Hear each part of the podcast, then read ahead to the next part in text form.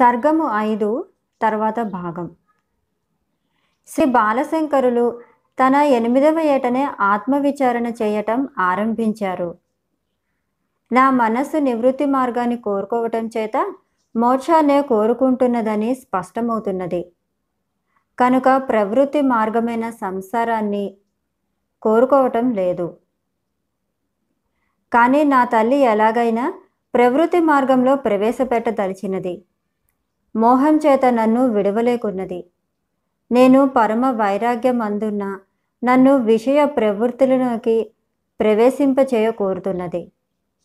తన వాదాన్ని సమర్థించే ప్రమాణాలు ఎన్నో పలుకుచున్నది. ఆమెను కాదని సన్యసిస్తే అది ధర్మ విరుద్ధం శాస్త్ర విరుద్ధం అవుతున్నది.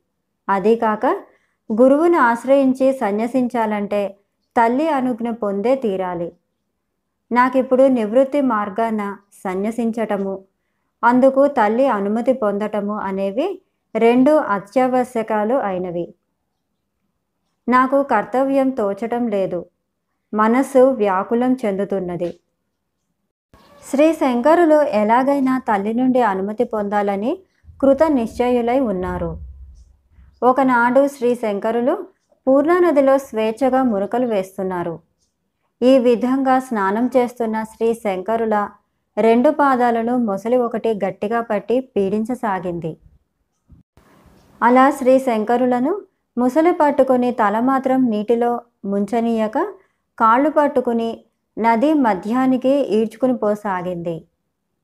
శ్రీ శంకరులు తల్లిని సంబోధించి అమ్మ పెద్ద ముసలి నా రెండు పాదాలను పట్టుకుని నీటిలోకి ఈడ్చుకుని పోతున్నది.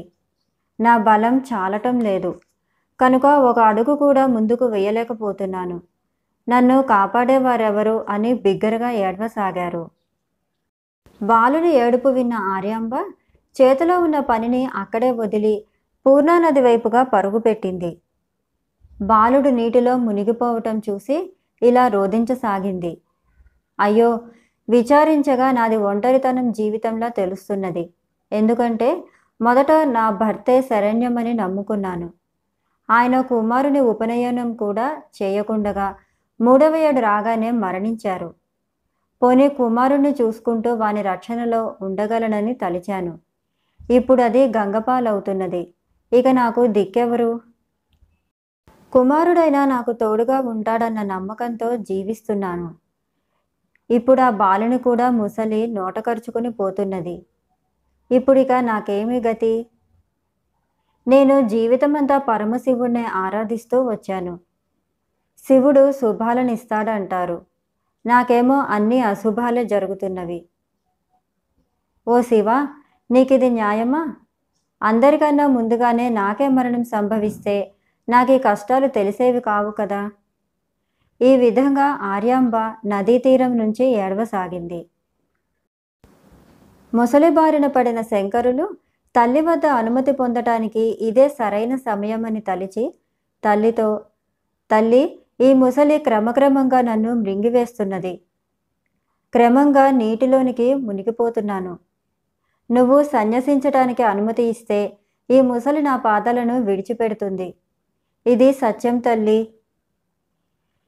నేను జీవించటం నీకు ఇష్టమైతే నేను సన్యసించటానికి అనుమతినివ్వు. నువ్వు అంగీకరిస్తే నేను సన్యసిస్తాను. ఈ ముసలి నన్ను విడుస్తుంది. నేను బ్రతుకుతాను. అలా కాదని నా మాటలు కపటమని తలిస్తే ఈ ముసలి కొద్ది క్షణాలలో నన్ను భక్షిస్తుంది. నా జీవితం వ్యర్థమైపోతుంది. కనుక ఓ తల్లి నన్ను రక్షించు రక్షించు అంటూ ఏడ్చారు. ఓ తల్లి నేను ఈశ్వర అనుగ్రహం చేత జన్మించానని నీ నుండి విన్నాను. అట్లా అయితే ఈశ్వర అనుగ్రహం చేత నేను బ్రతికితే సన్యసించటానికి అంగీకరిస్తానని ప్రార్థించు. ఇందుకు ప్రమాణం చెబుతున్నాను విను. శ్రీ శంకరులు తనకు సన్యాసాశ్రమ స్వీకారానికి అనుమతి ఇవ్వవలసిందిగా రోధిస్తూ తల్లిని కోరగా ఆర్యాంబకు కాళ్ళు చేతులు ఆడలేదు. ఏం చేయాలో ఏం మాట్లాడాలో పాలుపోలేదు. సన్యాసి అయినా ఎక్కడో ఒకచోట ప్రాణాలతో ఉంటాడు. దర్శన భాగ్యమైనా కలుగుతుంది. అలా కాదని ప్రాణాలే పోతే కళ్ళతో చూసే భాగ్యం కూడా కలుగదు కదా? అని తలచి శ్రీ శంకరులు సన్యాసం స్వీకరించడానికి అనుమతి ఇచ్చారు. అంతటా శ్రీ శంకరులు ప్రవృత్తి బంధాల నుండి విముక్తుడయ్యారు. తనను కృతకృత్యునిగా తలిచారు. శ్రీ శంకర భగవత్పాదులు తల్లి వద్ద నుండి అనుమతి పొందిన వెంటనే మానసిక సన్యాసం స్వీకరించారు. సన్యాసం స్వీకరించగానే ముసలి కూడా శంకరుల పాదాన్ని విడిచింది. తరువాత శ్రీ శంకరులు నదీ తీరానికి చేరి తన అభీష్టం నెరవేరినందుకు ఎంతో సంతోషించారు.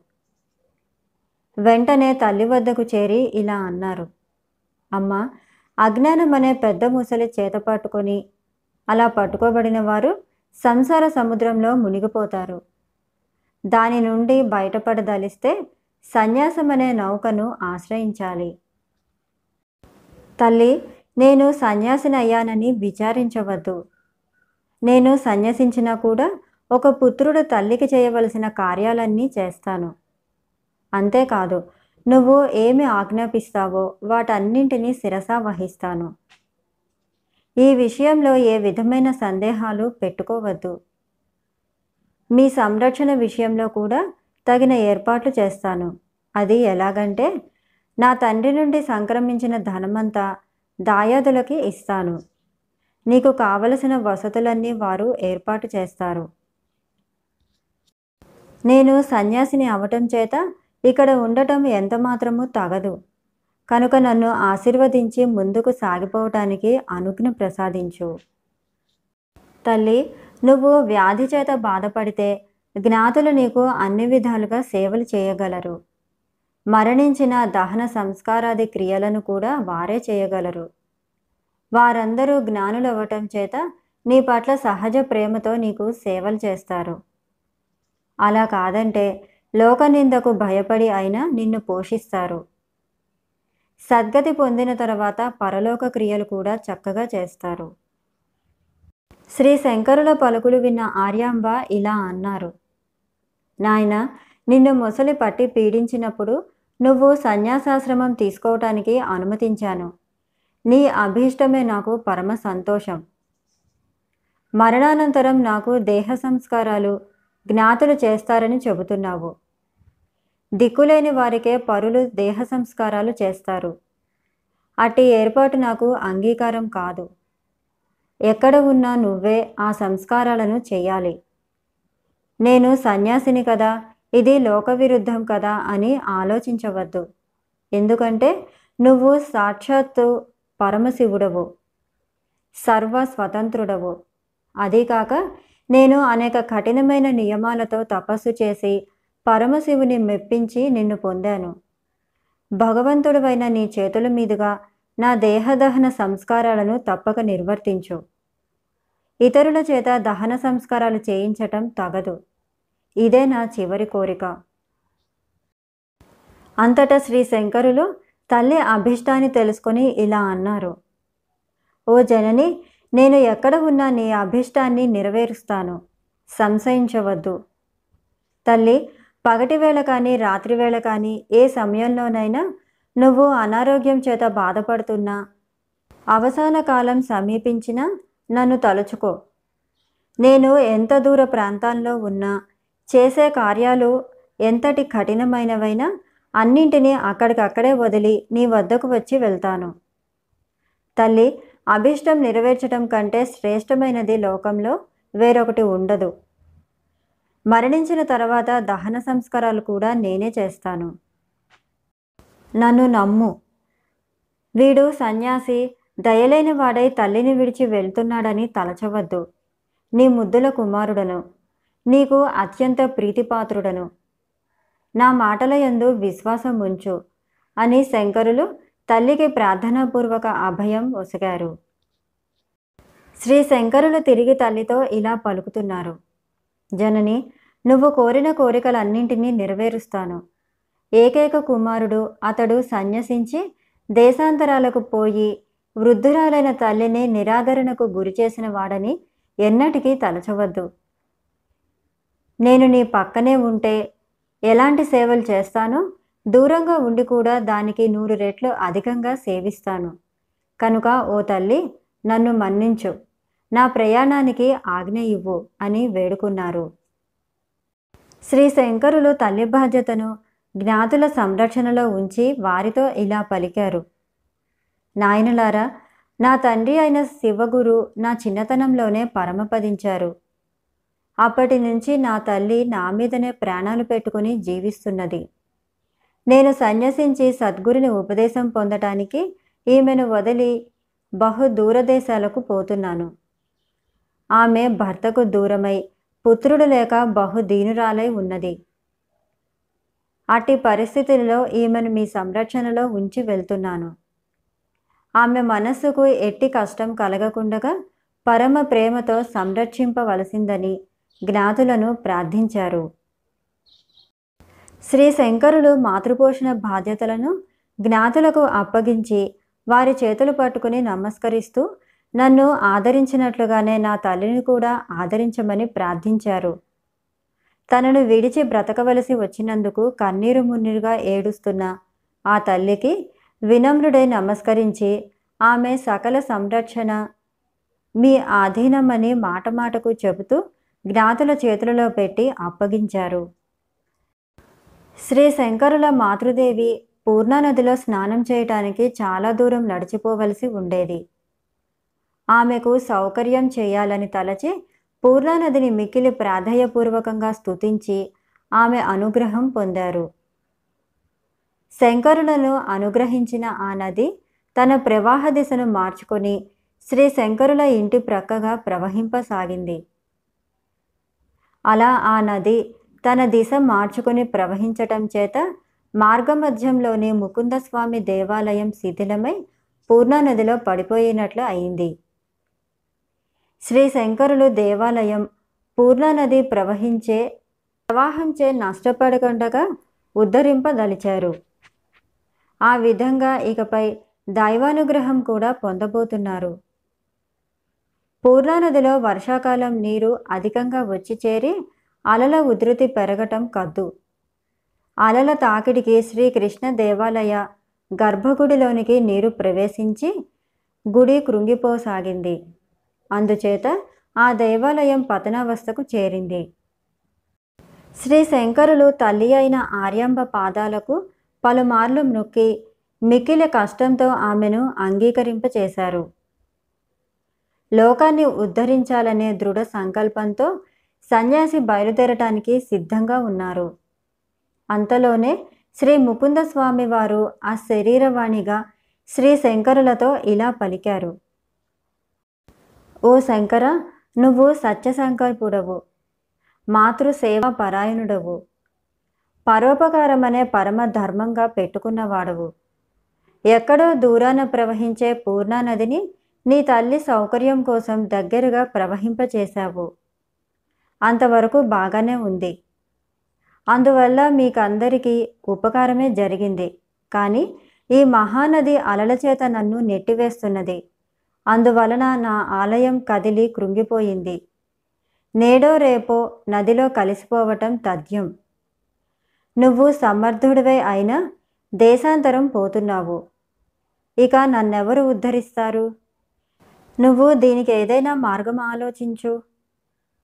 అశరీరవాణి శ్రీ శంకరులను ఉద్దేశిస్తూ ఈ కార్యం చేయాలి అని నొక్కి చెప్పటం చేత శ్రీ శంకరులకు తన కర్తవ్యం బోధపడింది. జగత్ గురువులైన శ్రీ శంకరులు తమ స్వహస్తాలతో అంగభంగమేమీ కలగకుండగా మెల్లగా శ్రీకృష్ణ విగ్రహాన్ని గైకొని చలింపనీయక. నదిచే ఎన్నటికీ బాధ కలగని రీతిలో నదీ తీరానికి కొద్ది దూరంలో దృఢంగా ప్రతిష్ఠించారు. ఓ కృష్ణ నువ్వు ఇక్కడే సుఖంగా బహుకాలం ఉంటావు శ్రీ శంకరులు సంసార సాగరం నుండి విముక్తులు కాగోరి శతాబ్ది విషయ సుఖాలలో ఆసక్తుడు కాక అనాత్మ బంధాలనన్నీ వదిలి మోక్షం పొందటానికి ముక్తమైన సన్యాస ఆశ్రమాన్ని స్వీకరించారు. అందులకై బంధువుల మిత్రుల మాతృదేవి నుండే కాక శ్రీకృష్ణ దేవాలయాన్ని ఉద్ధరించి శ్రీ ముకుంద స్వామి నుంచి కూడా అనుజ్ఞను పొందారు.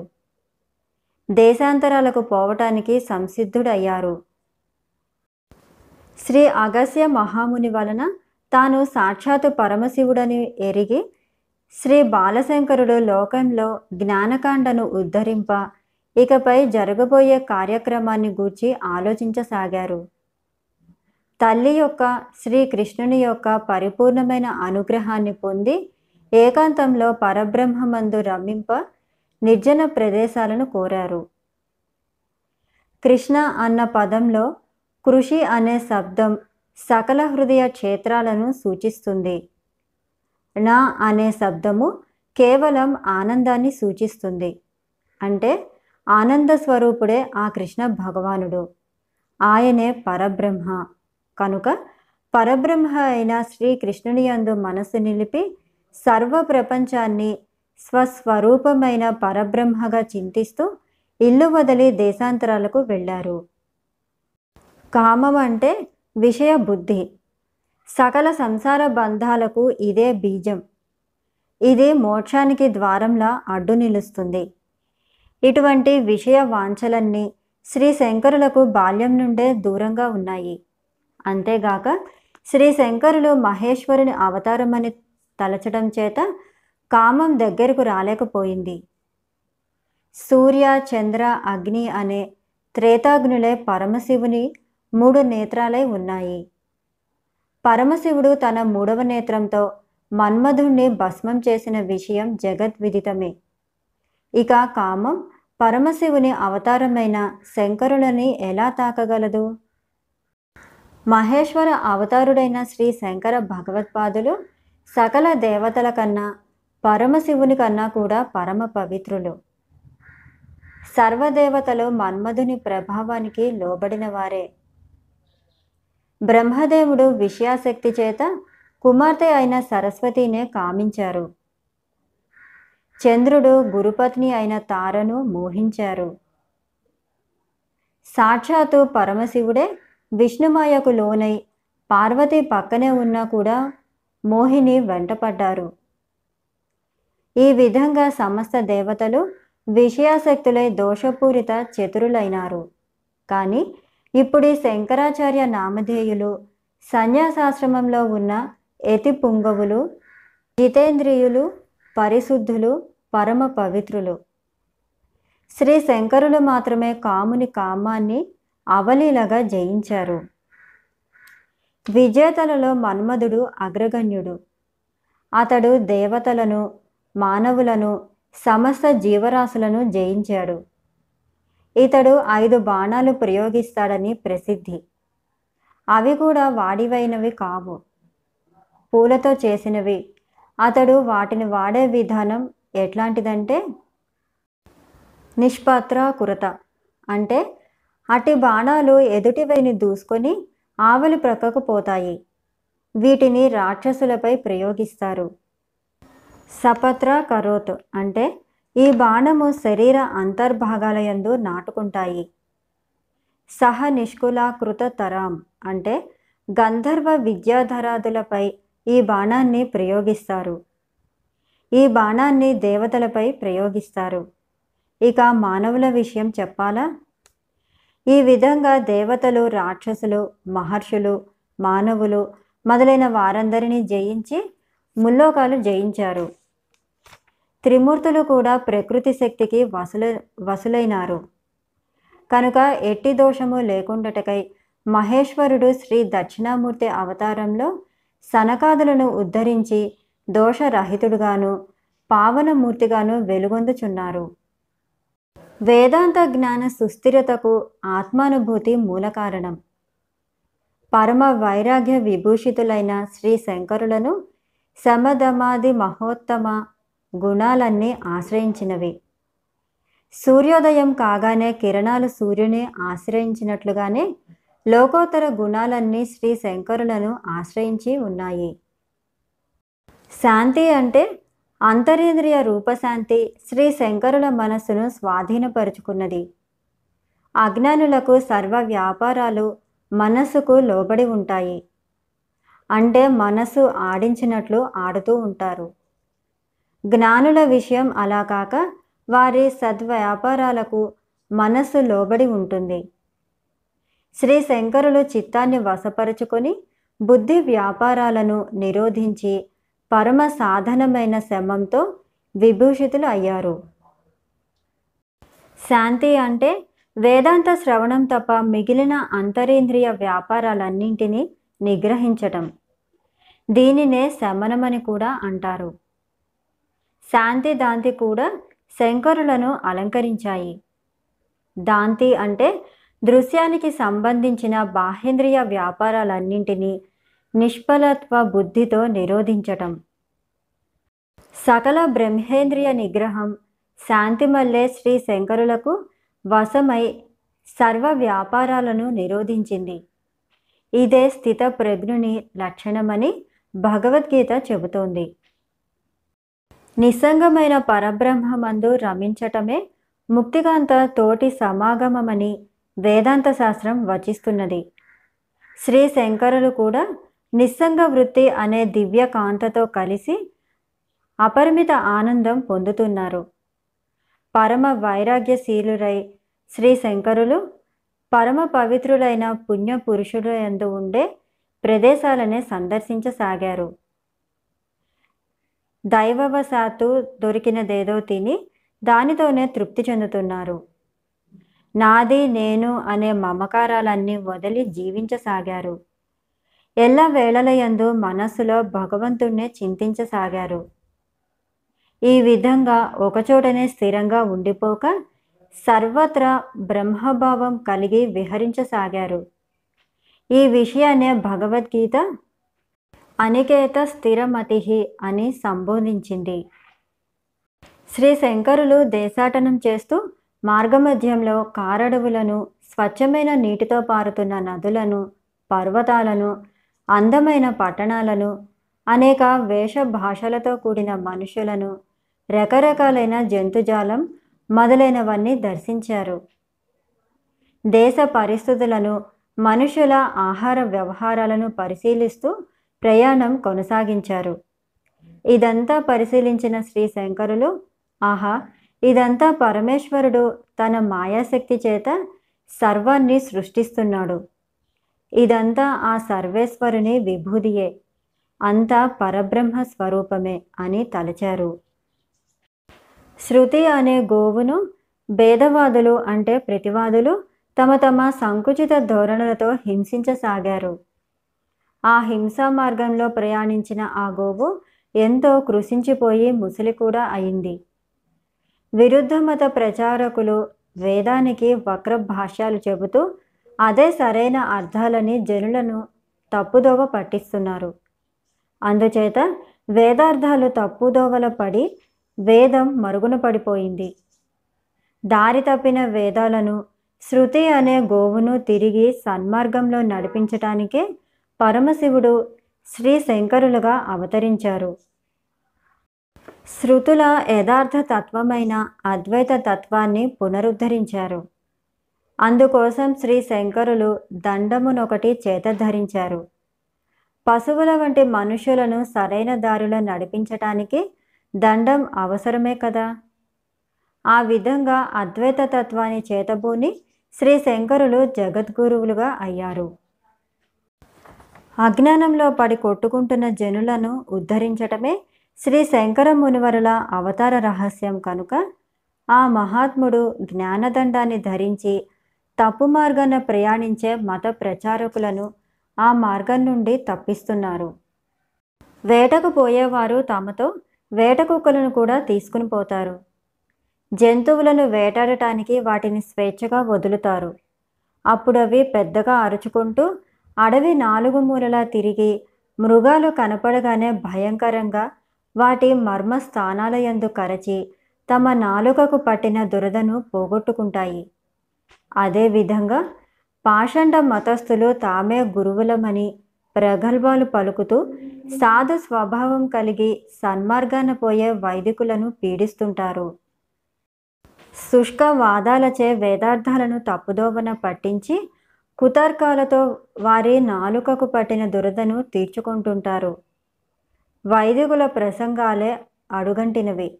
కనుకనే ఆదిశంకరులు అవతరించారు. తిరిగి వైదిక మార్గాలు ప్రవర్ధమానమయ్యాయి. శ్రీ శంకరులు నర్మదా నది తీరాన ఉన్న శ్రీ గోవింద యతీశ్వరుల ఆశ్రమాన్ని చేరుకున్నారు.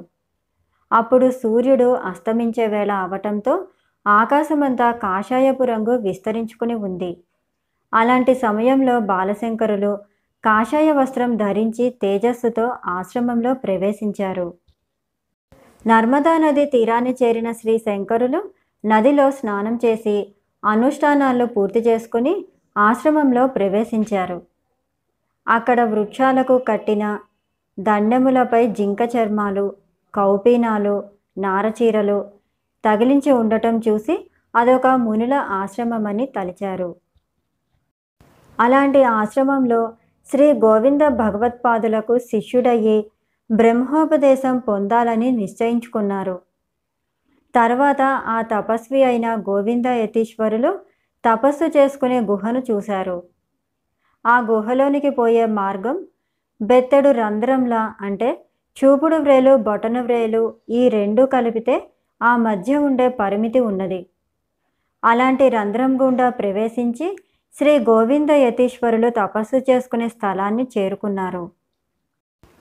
శ్రీ గోవింద భగవత్పాదాచార్యుల వారు తనను చేరిన ముముక్షువులకు సంసార తాపాలు తొలగించి బ్రహ్మతత్వం ఉపదేశిస్తూ మహదానందాన్ని కలిగిస్తూ ఉంటారు. అట్టి మహాత్ముడు తపస్సు చేసుకునే గుహను దర్శించి శ్రీ శంకరులు తన జన్మ సార్థకమైందని తలిచారు. బ్రహ్మోపదేష్టమైన సద్గురువు లభించారు కదా అని సంతసించారు. ఆ గుహకు బయట నుండి చేతులు జోడించి నమస్కరిస్తూ ప్రదర్శనలు కూడా చేశారు. తపోధనులెందరో వచ్చి శ్రీ గోవింద యతీశ్వరుల దర్శనానికై ఈ గుహ వద్ద నిరీక్షిస్తూ ఉంటారు. ఆ గోవింద యతీంద్రియులను భావగర్భితమైన తన శ్లోకాలచే స్తుతించారు. శ్రీ శంకరులు సాక్షాత్తు మహేశ్వరుడే అయిన లోకమర్యాదను పాటించి తాను కూడా శిష్యుడయ్యారు. గురుదేవుల వద్ద శిష్యుడైన వారు ఏ విధంగా వినయము విధేయత భక్తి ప్రపత్తులతో మెలగాలో లోకానికి బోధించారు. శ్రీ శంకరాచార్యులు తమ గురుదైవులైన శ్రీ గోవింద యతీంద్రియులను పరమ భక్తితో సాక్షాత్తు ఆదిశేషునిగా పతంజలిగా నిర్ణయించి స్తుతించారు. ఓ గురుదేవ లోకనాథుడైన శ్రీ మహావిష్ణువునకు పాన్పువై సుఖనిద్ర పోయేటట్లు చేసే ఆదిశేషుడవు నీవే. మహేశ్వరునికి పాదభూషణమై శోభించే ఆదిశేషుడవు నీవే. ఇలా హరిహరులిరువురి అపార దయకు పాత్రుడైనావు. ఓ గురుదేవ ఈ భూదేవి అపారమైన సముద్రాలు మహోన్నతమైన పర్వతాలు అనేక జీవరాశులు వస్తు సముదాయాలను భరిస్తున్నది. అటే భూమాతను అవలీలగా నీ శిరస్సును ధరించి భరిస్తున్న ఆదిశేషుడవు నీవే. ఓ గురుదేవ తమకు నమస్కరిస్తున్నాను. శ్రీ ఆదిశేషుడే లోకమందు బ్రహ్మజ్ఞానాన్ని వ్యాపింపచేయటానికి శ్రీ గోవింద యతీంద్రియులనే పేరున భూమిపై అవతరించి ఉన్నారు. ఓ దేశికేంద్ర స్వామి పరమ దయానిధి అట్టి మిమ్మల్ని సేవిస్తాను. నన్ను అనుగ్రహించండి. మహాత్మా పూర్వం ఆదిశేషుడు బ్రహ్మ విద్య వ్యాప్తికై వేయి ముఖాలతో అవతరించి తన శిష్యులకు వ్యాకరణ శాస్త్రం బోధింప తలపెట్టారు. అంతట శిష్యులందరూ భీకరమైన వెయ్యి ముఖాలను గాంచి భయభ్రాంతులు అయ్యారు. తరువాత దయామయుడైన ఆ ఆదిశేషుడు ఒకే ముఖం దాల్చి పతంజలి అనే నామం స్వీకరించి వ్యాకరణ మహాభాష్యాన్ని ప్రవచించారు. ఆ పతంజలి మహర్షియే మీరుగా అవతరించి ఉన్నారని భావిస్తాను. పాతాళంలో ప్రవేశించిన ఆదిశేషుడు వేద వేదాంగాలన్నీ అధ్యయనం చేసి తరువాత భూలోకంలో జనులకు ఉపకారం చేయదలిచి యోగశాస్త్రాన్ని వ్యాకరణ భాష్యాలను రచించారు. పతంజలి అంటే ఆ ఆదిశేషుడే. మరలా అట్టి పతంజలి మహర్షే గోవిందనాథ నామాన్ని దాల్చి మీరుగా అవతరించారు.